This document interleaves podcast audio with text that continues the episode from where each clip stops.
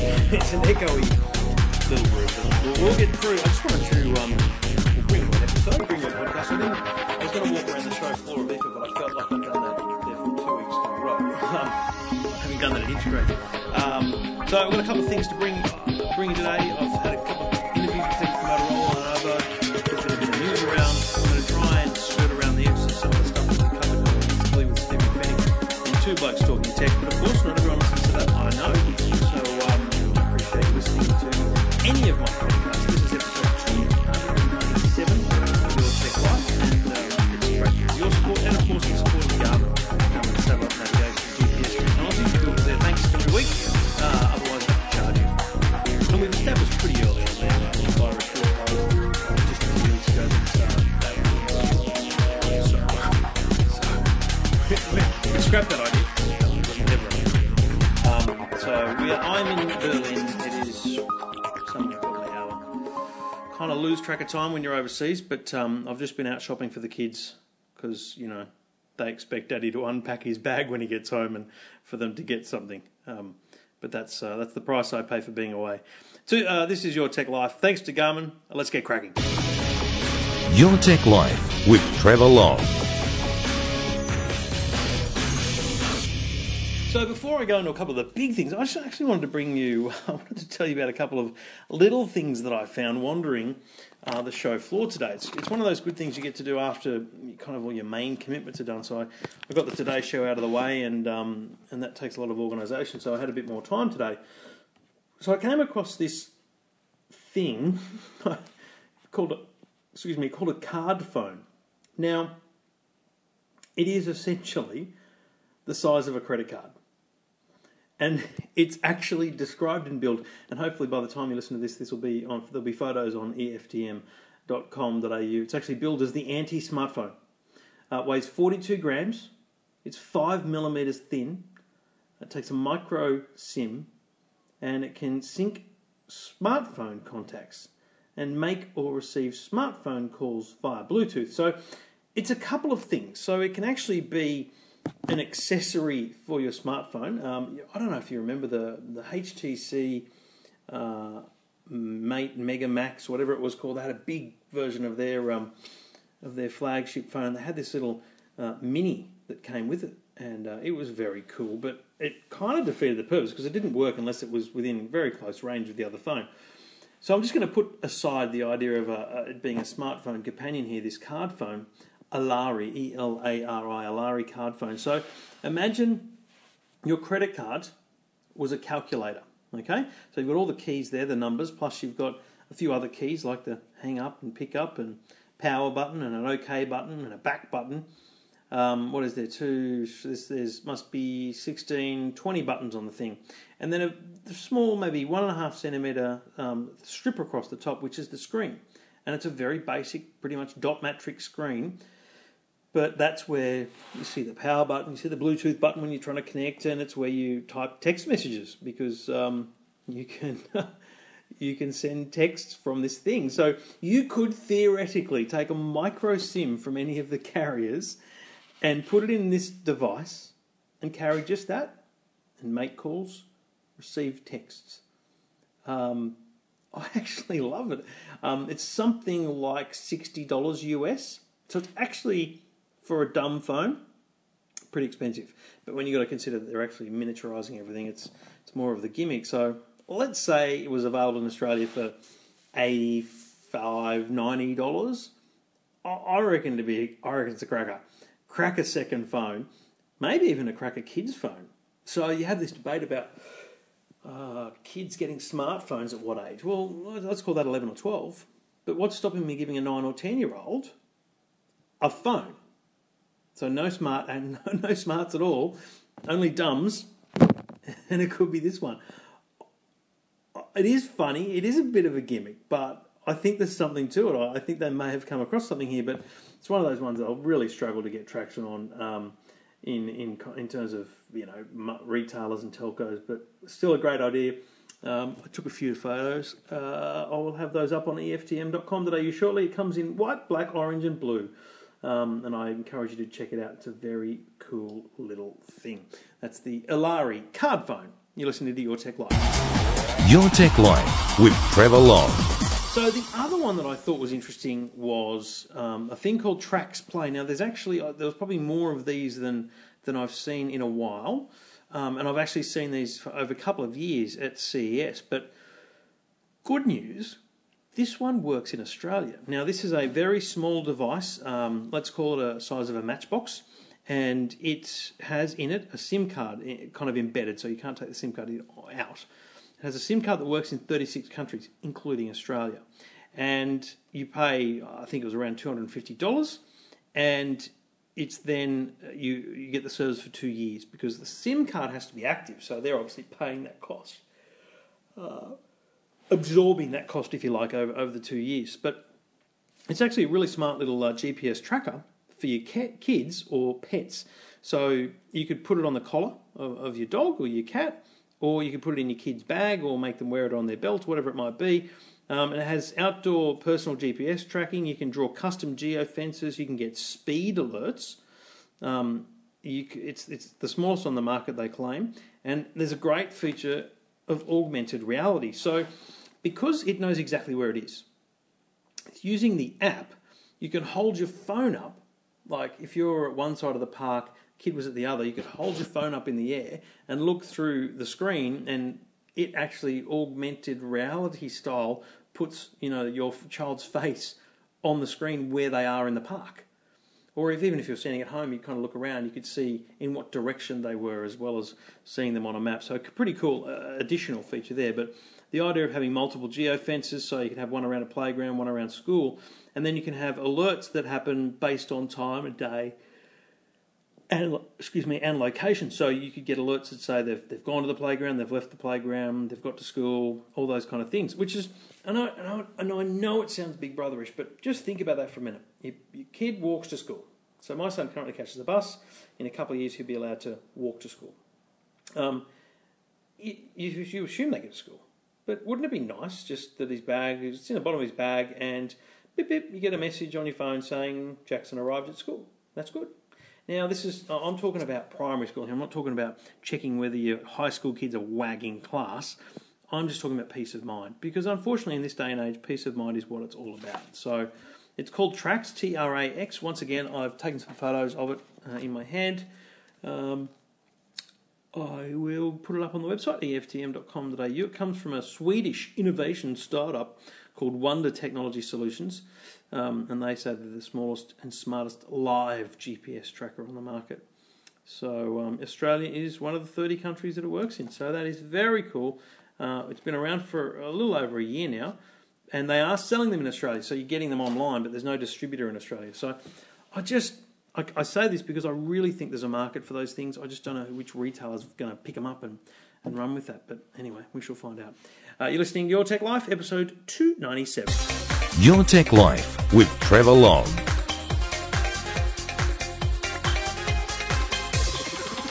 And we do it all thanks to the good people at Garmin, Garmin Satellite Navigation GPS Technology. It's been a while since I reminded you about the Garmin Approach S6 product. Now, this is for golfers and it's a watch, but it's more than just a smartwatch. This is first of its kind GPS technology and it's very slim and it's very light and it's a watch. But it also has things like swing tempo, tempo training and swing strength. So it can actually tell you how hard you hit. So imagine you've got a five iron, you know how hard, how far you hit that. You can actually determine whether or not you hit it harder uh, or softer than before. And with swing tempo, it can actually help you, you know, know when to bring your swing down.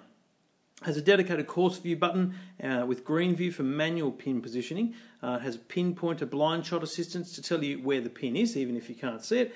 Uh, and it's touchscreen, high res, glove friendly, precise distances right for 30,000 international courses. Uh, this is an absolute cracker. You'll find it in uh, in all good retailers for about 500 bucks, probably a little bit less uh, once you once you get the retail pricing. But um, great Father's Day idea. Um, probably a bit late now, really, isn't it? But um, a great idea for, for golfing dads or golfing mums. The Garmin Approach S6. It's a golfing smartwatch from Garmin. Your Tech Life with Trevor Long. The first of uh, two chats I've got on the podcast today. Um, uh, it didn't. It wasn't planned this way, but it turns out they were both um, in in the same building with the Lenovo team. The first one uh, we'll, we'll, cross to straight away here is with Marcus Frost, who's um, one of the marketing guns behind Motorola, to talk about the new Moto 360 range.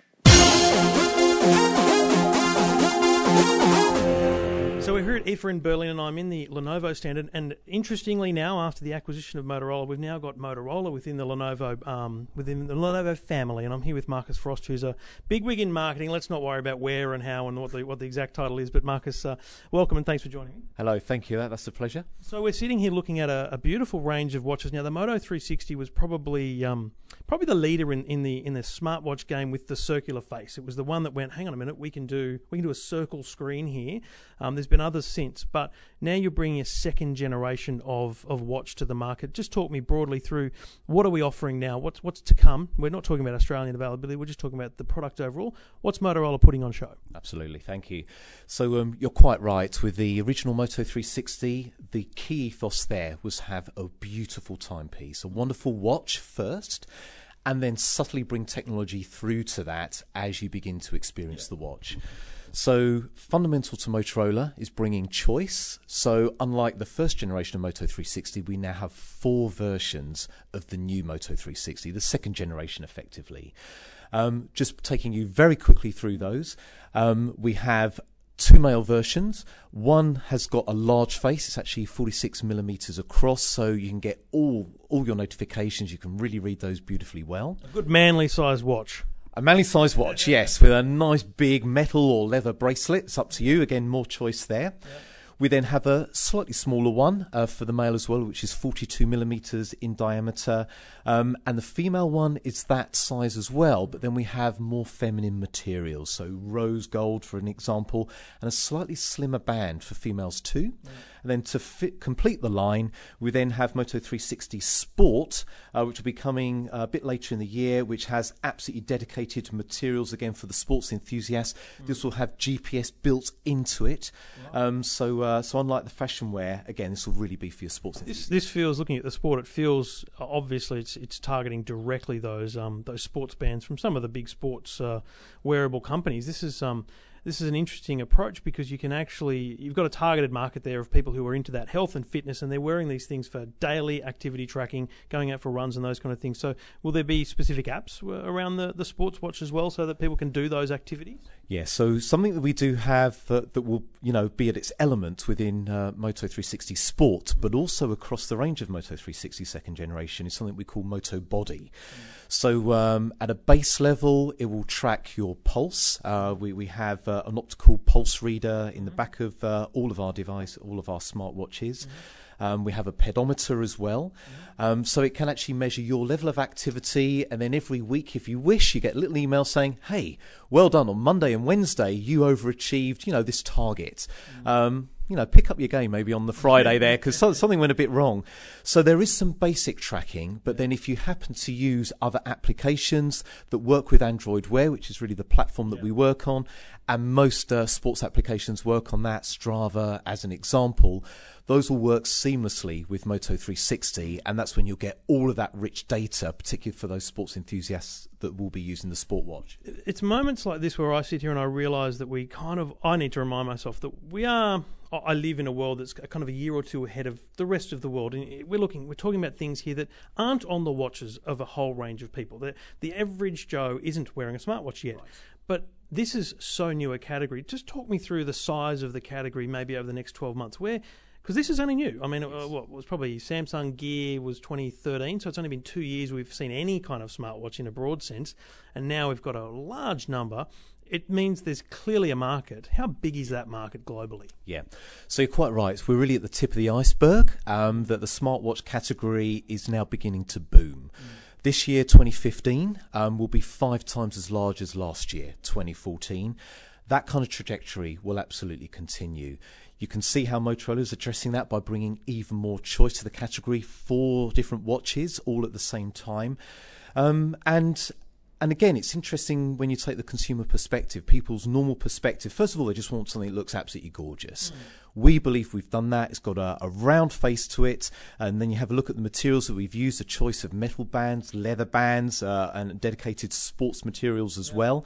Um, and first of all, you just see it's got a, a, beautiful face to it that tells the time. Yeah hold your finger down on that, then you've got a choice of all kinds of different watch faces mm. to choose that. Then as you live with the watch, you see, oh, I'm now beginning to get notifications. I'm getting reminders when to do things, and you can uh, enhance those, switch them off again. The choice is yours.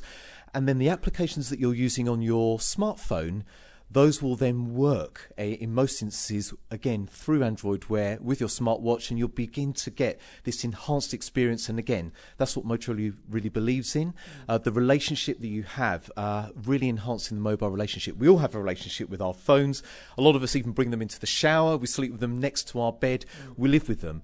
What Moto 360 does is then extends that relationship. So without having to dig into your pocket or in, into your bag, when you get a little notification, you get a little pulse on your on your wrist. Oh, is that important? Oh, it's my wife. Yes, I better get into that. Good answer. Yes, you you even know when when your phone's ringing. You know whether you you. you, you my wife doesn't listen. I dismiss those ones. Dismiss, yeah, me too as well. um, but um, again, so the the category is growing, and then people's use of that it's new, and uh, everyone is finding different ways to use it. My my favourite thing on Moto 360 is the fact that when I want to take a photo. Um, when I turn on the application, I then get a pulse on the watch saying, hey, do you want to take a photo remotely? Then I can actually position my camera away from me, be in the shot, and then click the watch, and then you get a countdown three, two, one. Smiley you know face. What? We did that with a Moto, uh, the original Moto 360 and a, and a Moto X on the Great Wall of China at uh, Lenovo Tech World. It was sensational because then you actually see the image on the watch. Um, just uh, in in terms of Australia, we don't have pricing availability in those things, but where does Australia sit in, in the global tech market from a Motorola perspective? Because I always find it interesting that we're tiny, right? Massive country, but we're tiny. There's 20 million people. But we seem to get stuff uh, early. We seem to we seem to sometimes be a test case for, for some companies bringing products. Where do we sit globally? Well, how does Motorola see Australia in terms of market? Because obviously we're nowhere near as big as China and India, but there must be an appetite. Is that is that a, a higher appetite than other places? Um, certainly, what I've seen from you know the Australian consumer is um, very tech savvy. Um, you know, one of the most advanced in terms. They're all of, my listeners. That's yes. fine. Oh, there you go. you, thanks to you. So, um, right at the cutting edge of that, I wouldn't call call it a test bed because uh, obviously, uh, certainly for Motorola anyway, anything that comes out from us is uh, ready for the street. Mm. Um, but certainly there's a massive appetite uh, from Australians for what Motorola is coming out with, whether it's on um, our smartphones or our wearables as well, such as Moto 360. And um, we've seen a lot of success recently with uh, the range, whether it's uh, our baby, Moto E, through to our biggest selling smartphone, Moto G, and then you get into the cutting edge. Third generation G, sensational phone. Absolutely. I used it for uh, two weeks, um, a couple of, about a month ago honestly, I, have had this conversation with plenty of people. I, I, struggle now to understand why people are by default looking at the thousand dollar phones because that's a three hundred sixty nine dollar phone in Australia, the Moto G third gen. Great phone, great battery life, waterproof, powerful enough to do all the things you need. It's quite interesting to me that the market is dominated by really expensive phones that don't need to be expensive. Well, you don't need to buy them because you can get everything through the through the lower end how do you how do you challenge that from a marketing perspective? Because you probably don't have the money to throw at it like a Samsung does, but you've got to get that message through. Yeah. We fundamentally believe in what you just said. Absolutely bringing great value. We, we call it premium value mm. um, to, to customers. That's what they want. They want wonderful mobile experiences. Mm. That's what Motorola is all about. But they're making it accessible. There's no point in having wonderful smartphones if people can't afford those. Yeah.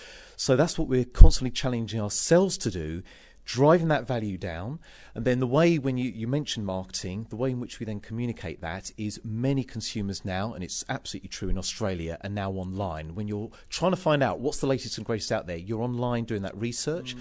So we make sure through digital campaigns and social media that the information is there for people to find out about it. Uh, they can have a look at the reviews such as the ones that you're, you're going to write, and hopefully they're, they're positive and find out about that, then you can even then, of course, go and buy online, or you can go to a yeah. traditional store, find out, get some hands on. So uh, that's the way in which we approach it. So amazing how that's changed, isn't it? Because it used to be just go to retail and hope that the sales rep knew about it. Right. Now you can go to a retail and not care whether the sales rep knows about it because you've self-informed, yeah. which is the which is the digital now. world. Right? You're, you're empowered now to make that decision. Absolutely. Yeah. So uh, so that's really the way that we see that. Ultimately the watches and the phones will speak for themselves. Mm. And uh, just just like you found, you know, in the early days with the new generation of yeah. uh, Moto G, um, it, it's quite a phenomenal phone. Well, thank you for your time, Marcus. Um, it's weird because the show hasn't even opened yet. You must be exhausted already. I am.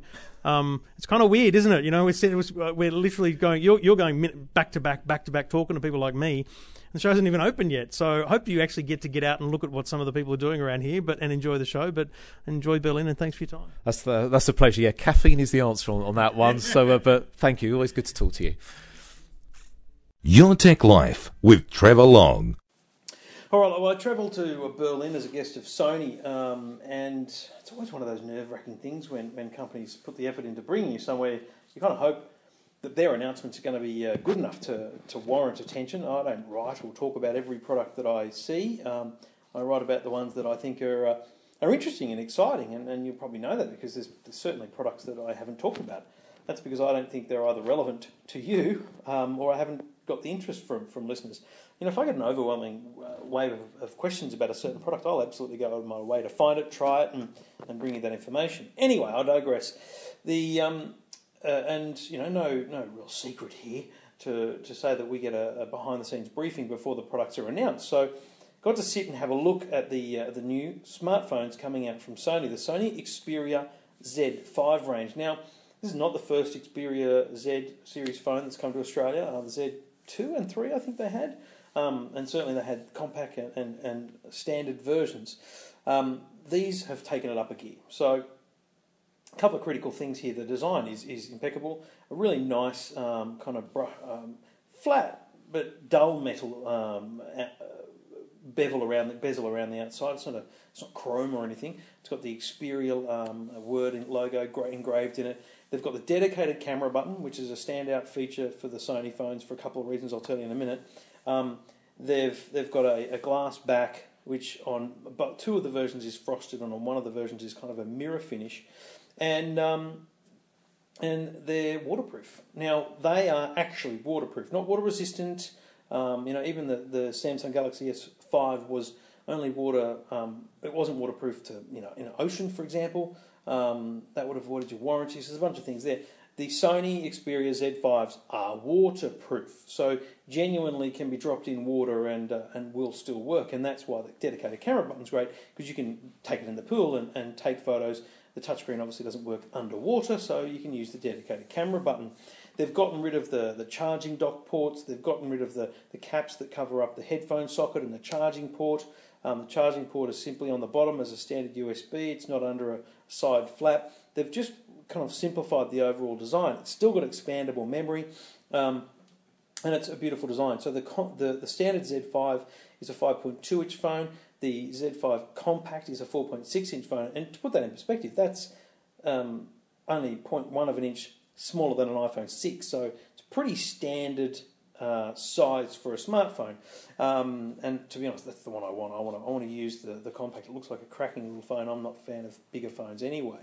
Um, the the Z5 and the Z5 Compact pretty much spot on the same product slightly different uh, chips in, in, the, in the compact because it doesn't have a higher resolution screen.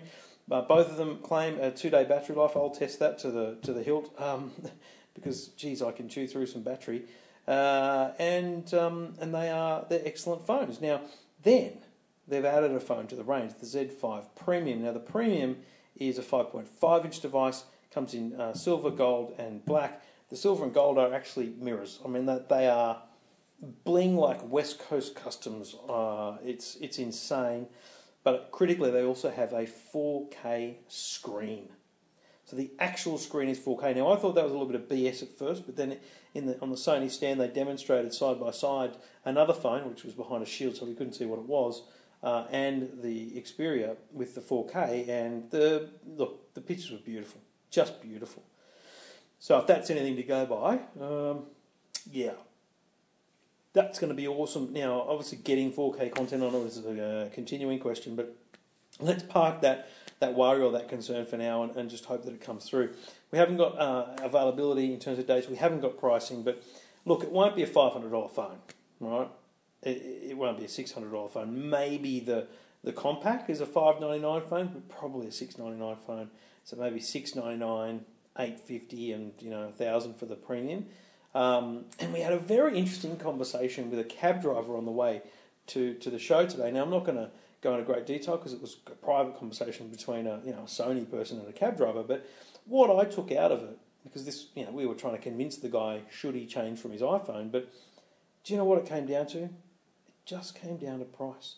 Even though he wants waterproof phone, even though he wants a better camera, and they don't even mention that this, these things have a stunning camera, 23 megapixel, 8 megapixel by default, which means that you can also have a great digital zoom, excellent um, shake uh, absorption, so on the, on the run, a whole range of things that are excellent about it.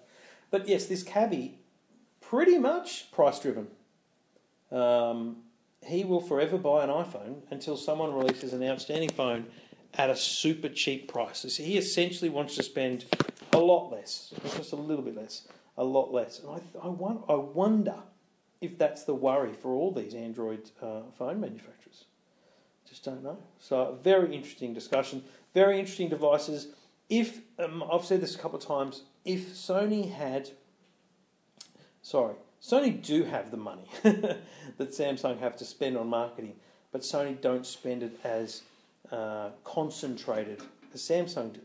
So Samsung literally, you know, spend a huge portion of their marketing budget on their smartphones because it brings people to their brand. I think that's their their theory. But Sony pretty much spreads their marketing across all their products. So I think if Sony just for one and a half years, when essentially, you know, 60, 70, 80% of their marketing budget was on the Xperia phones, I think they'd see a turnaround. Because it's all about awareness. People need to know to ask for these things when they're buying a phone, and I'm not sure they are asking for that now. I think they're walking in and going, can I, can I have a look at an iPhone, can I have a look at a Samsung, and they're walking out. But if you are an Android phone user and you are off contract, cracking good phone, cracking good phone. I'm really looking forward to having a good, uh, good hands-on play with it over over a period of a few weeks. You are all that information is at eftm.com.au. You are listening to episode 297 of Your Tech Life. Your Tech Life with Trevor Long. All right. Well, all the rumours uh, pointed to one thing, and they were correct, which is a bit of a bit of a standard story now for Apple. Um, the 10th of September uh, at 3 a.m. in Sydney, uh, they will be announcing something. That's all we know. Um, and the, the invitation said, give us a hint, Siri. And if you ask Siri, she just gives you the brush, so she was no use. Um, so September the 9th in, uh, in San Francisco, I'll be there. I'm flying over next Tuesday. Um, I'll be there for literally 24 hours. Hopefully enough time to drive down to Levi Stadium, get a Jarryd Hayne jersey, get back to the hotel, have dinner, and then do the event. So a lot to rush through, but we'll be right. Um, so that's next week. My expectations are they'll come. Tim Cook will come out. He will talk about how amazing um, sales are going. He, I believe, he will reveal some sales numbers for the Apple Watch. Um, I think they will again talk about app sales and all those kind of things. But then they will announce the iPhone 6s, the iPhone 6s Plus, um, which will be a very similar device uh, with a better um, a better camera. I think they'll they will step the camera up a massive notch because I think uh, they, they need to. I think it will have Force Touch, um, not the Huawei style, their, their own style. Uh, Huawei announced the phone with Force Touch, which is interesting because I would have thought that's a trademarked Apple term, but perhaps not. Um, and um, and apart from that, faster processor and all those different things. The rumours of Apple TV updates are probably spot on, but I think they're very American. I think the American market handles cable television, subscription TV, a lot differently to us, and I don't think any any of that kind of stuff will be relevant here. I could be completely wrong though, so uh, you know, stand by and wait and see. Um, but um, but certainly the phones will be the key focus for us. So um, I don't know how on earth I would possibly pump out a podcast next week, if I'm honest. Um, but I will try my best, um, even if it's just a spoken word one without any production elements. Um, I might do something from the airport, perhaps um, after the, the Apple event. I will try and um, uh, do a show with of two blokes talking tech with Stephen Fenech from over there, and then we'll uh, we'll see what happens after that. Next week on Your Tech Life and Two Blokes Talking Tech live from San Francisco uh, for Apple's big announcement. Your Tech Life with Trevor Long. All right. Well, those that follow me on Twitter would know that uh, while I flew in the plane over here, I watched the first three Star Wars movies, um, episodes four, five, and six. Now, I couldn't tell anyone why, but the reason I, I did that was because it's Force Friday, um, actually today, the day I'm recording this, um, which is the first day that all the new Star Wars movie merchandise goes on sale. Now, I want to play with one of them now, so you'll hear some noises here shortly.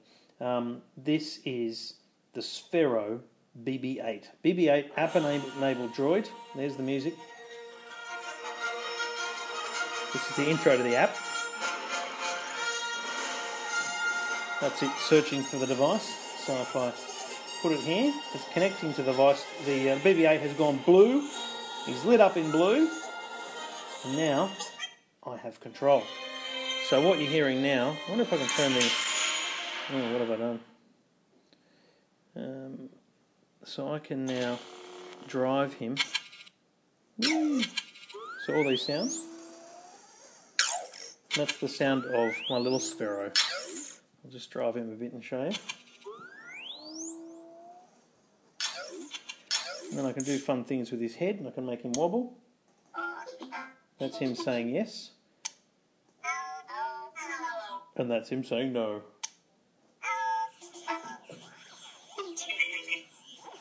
So all of this is happening on, on, my, on an iPhone. Um, it's very cool. Uh, works really easily. Kids are going to absolutely go nuts for this thing. It's on sale now, $249 at JB Hi-Fi, Myer, uh, Harvey Norman.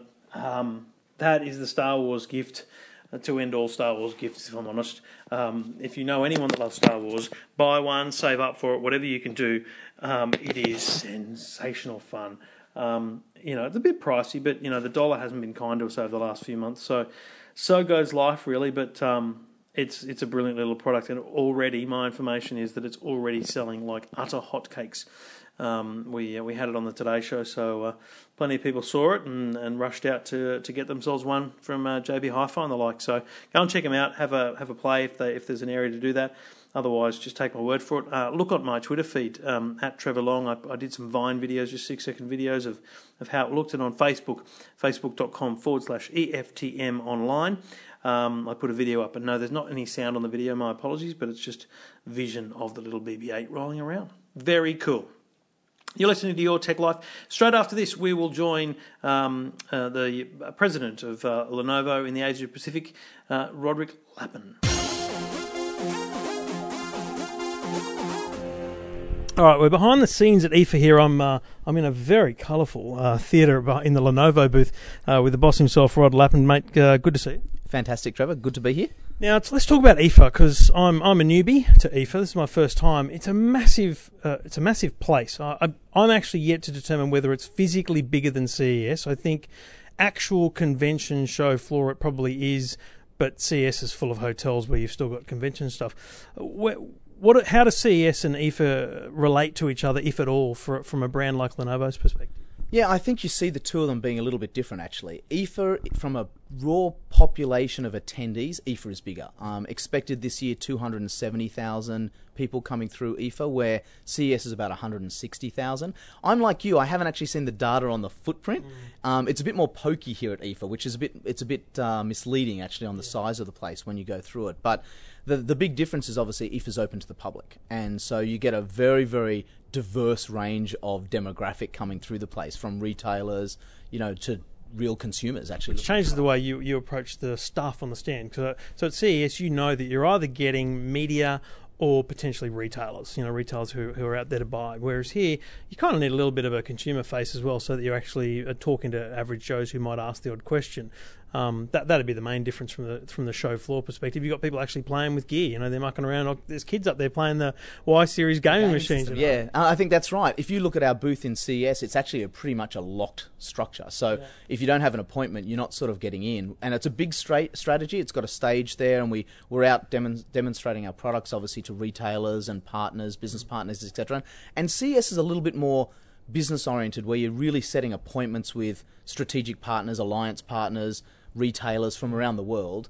Um, and you get a lot more diversity around car electronics as well. Where mm. here, to your point, public. So we've got that huge gaming section out there, and yeah. there's literally I just saw I was standing out there just now, and a guy's playing a soccer game, and he scored a goal, and him and his four friends all cheered to each other. You know, so it's a very different environment. So yeah, it's, it's yeah. very different. Um, so when, when, you look at IFA, what this is a, this has been a massive week for you guys. You've launched a countless number of products. Is this um, I mean, obviously throughout the year products come out, but is this the biggest launch of products you've had? Is this a obviously you've only just had the rebrand before Tech World, so that was a kind of a the launch of the brand. A few little products there, but this feels like it's a huge range coming into Christmas. Is that the, is that the proposition? That's exactly why this is so big. So CES is strategically a very important uh, conference. We have MWC in Barcelona at the end of March, which is the big mobile world conference, which is really where smartphone demonstrations and mobile technologies. And then you've got our own branded Tech World product, which we did in Beijing this year for the first time, and then IFA. And the reason why IFA is so big and you've got so many new launches is just purely because this is the show where you bring your new products to market before the holiday season. So this stuff's all going to be in different markets at different times, but Christmas is a big thing for these products. The products that you're launching here today are, are, destined for, for Christmas shopping. Absolutely. This is all. This is basically holiday planning launching. And one of the cool things I noticed as I was being being shown through the products was you've taken a, a different tack to uh, or a rebrand, I guess, as a part of the the overall brand mm. refresh to the actual product names. Trying to find a. It seems to me a simpler way of just saying no. This is this is a different run of the ladder, walking up the performance scale essentially. So that again, it's across the entire range so that you've been able to rebrand the, the way you do the model numbers essentially. Yeah, that's right. So we, we've obviously rebranded the brand itself, and we're sitting in this lounge, as you mentioned, with lots of technicolored seats, so you can feel the difference in very brand compliant. it is very so. It's it's a very very different feel to where we were historically. But you're right. The actual naming structures around our products has become much simpler, easier to understand. Historically, it was an X or a B or a U, and no one really knew which one was the premium product and which one was the lower product. Now you've got 100, 300, 500, 700. And so it's very simple for our consumers to understand what category they fit in and where the products are actually going to be positioned in the market. Yeah, I would hope that it's good for retailers as well because it allows them to educate consumers through the process. But we all know it's tough for retailers, and it's not a bad thing. It's not. I'm not having a go at retailers. It's tough for them. They've got hundreds of products to sell. You actually need to assume that people are going to come into a retail environment somewhat educated. That's essentially your approach as well, isn't it? Through through marketing, your marketing through social approach is that people are getting their information before they hit retail stores, aren't they? Is there is there data on that? Is there statistics on how you work that? There is data. I, look, I wish I could remember it off the top of my head, but I know that people are basically walking into a retailer a lot more informed than they did five years ago, yeah. and they're doing all their research online, and then generally coming to a retailer to buy. So you've got to really haggle. Yeah, exactly. So you've got to really influence an end user way before they get into the retail space. Where five years ago it was the retail salesperson really making a call on that sort of stuff. While we've got to educate them, we've got online solutions, software solutions on their smartphones to help them understand our product sets, etc., on the fly. The reality is we've got to go social or digital so we can influence the end user's choices way before they get to a retail yeah. site. We um, we've talked about Lenovo just quickly. Motorola, obviously uh, part of the family now. Absolutely. Um, 360 range is, is quite exciting. I've, had a chat with Marcus uh, yesterday about that. But you know, in terms of a, a, product range, it seems seems a nice approach to the to the smartwatch category to say we're going to make it a make it a personalised product instead of just saying here's one. Uh, feel free to buy it. You're now saying this is something you wear. Um, how do you want to make it look on you? It's a it's it's an exciting product. You happy with that one? Yeah, absolutely. And you can feel the Lenovo influence coming into that. Like you, you see the 85 different PC based products, just PC based products, yeah. are launching today for different niches, running to every single potential category. And I think this is what Lenovo does very well. So the Moto guys have come in. They've got the 47 millimeter bezel watch. Then they've got the 42 millimeter. Then they've got the 360 sports watch. Plus There's an array of colours, bands, black metal, gold metal. Just you need Moto Maker in Australia. That's that's all we need to make that something exciting. Oh, but I'll leave you on that one. Wouldn't that be nice? Yeah, it would be nice. Um, so, Australia. Mm. Um, I think we're coming up to the anniversary of the consumer launch. And it's funny to me because Lenovo's been around for, for ages. And I, I think I've said this before. I've known Lenovo since God, 2007 when I was over in Beijing doing Olympic stuff. And big company, massive company, but didn't kind of realize that in Australia they were just this kind of enterprise uh, corporate thing. So, the consumer launch, so actually getting into JB's and Harvey's, it's not even 12 months now. So, where are we at? Um, peg yourself honestly out of 10, uh, success factor. Yeah, I, I think um, the market's changed a little bit since we launched as well. So to to the defence of the score, and I always score myself harder than I probably should, um, but I think the team's done a pretty good job. Where I'd give us a seven out of ten. I think um, we executed really well. CEO came down, our chief marketing officer came down, Ashton Kutcher came down. So I think the launch plan worked really well, and I think Australians have really liked the extra option on shelf in Australia. I think our retail partners have done an outstanding job with us there. Um, I'd say we're sort of number three, number four in the market right now, probably really aspiring to get to number two pretty quickly. And I'd mm, hazard a guess we'll hopefully be there in the next six to 12 months. So I feel like we've done a pretty good job. And I think the Australian publics are responding, I'd say. But, I mean, you're only th- those two retailers are obviously massive, but it's a it's a big market. We have a lot of retailers.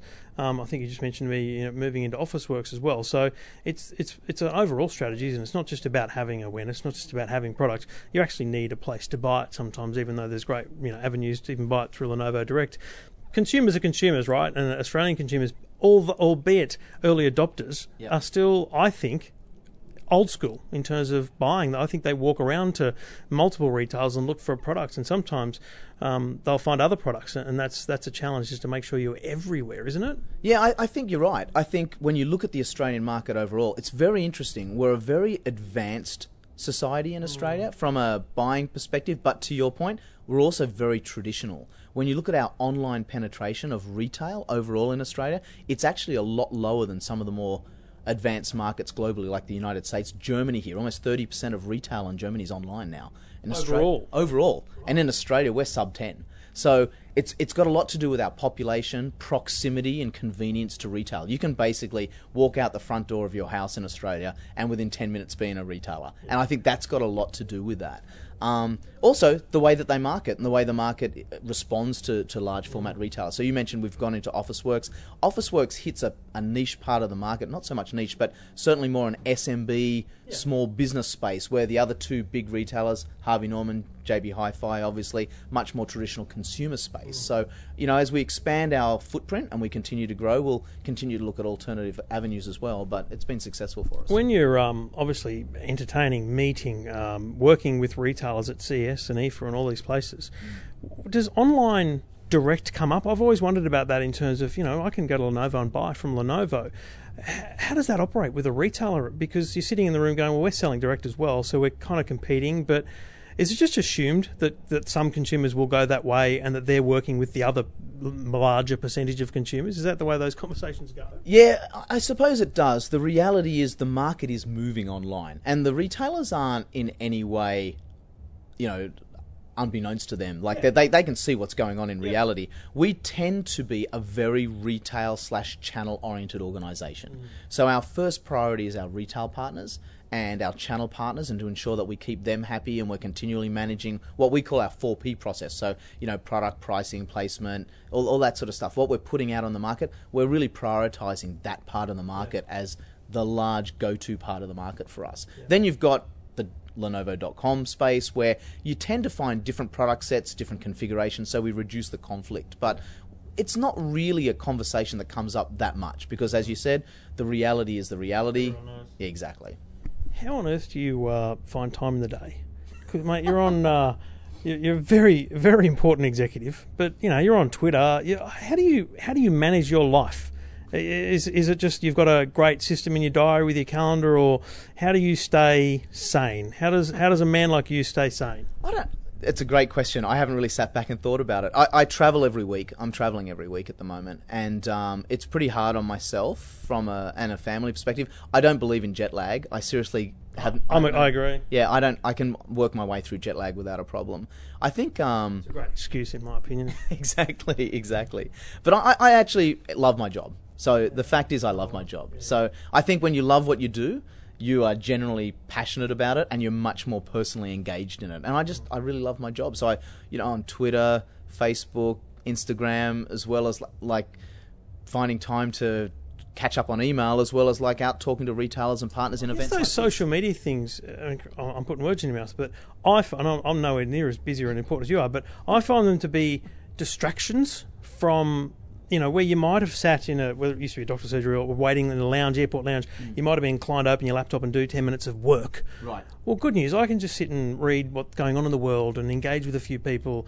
It actually is a distraction from work, which actually creates that work-life balance. Perhaps. Do, do you think is anything in that? Yeah, I think I do get on Facebook to talk to friends a little bit, but the reality is nothing changes a phone call. And I tend to find that the time when I'm in a plane is when I'm most productive because no one can touch me. So I do actually like to Fly Eddie, I had an in-flight Wi-Fi all the way here. I was smashing it. I was on I was on A and A, so I did exactly the same thing. But people still don't call you, and so it's really your choice. And and I find that time the most productive I have because firstly I clear out all the tactical stuff on email. I can still send it while I'm up there, and then you know you, I'm actually really thinking about strategy. I've got a pen and a piece of paper out, and I'm really looking strategically at what I'm planning for the next six to twelve months. Mainly when I'm in planes because I'm just by myself and nothing's annoying me.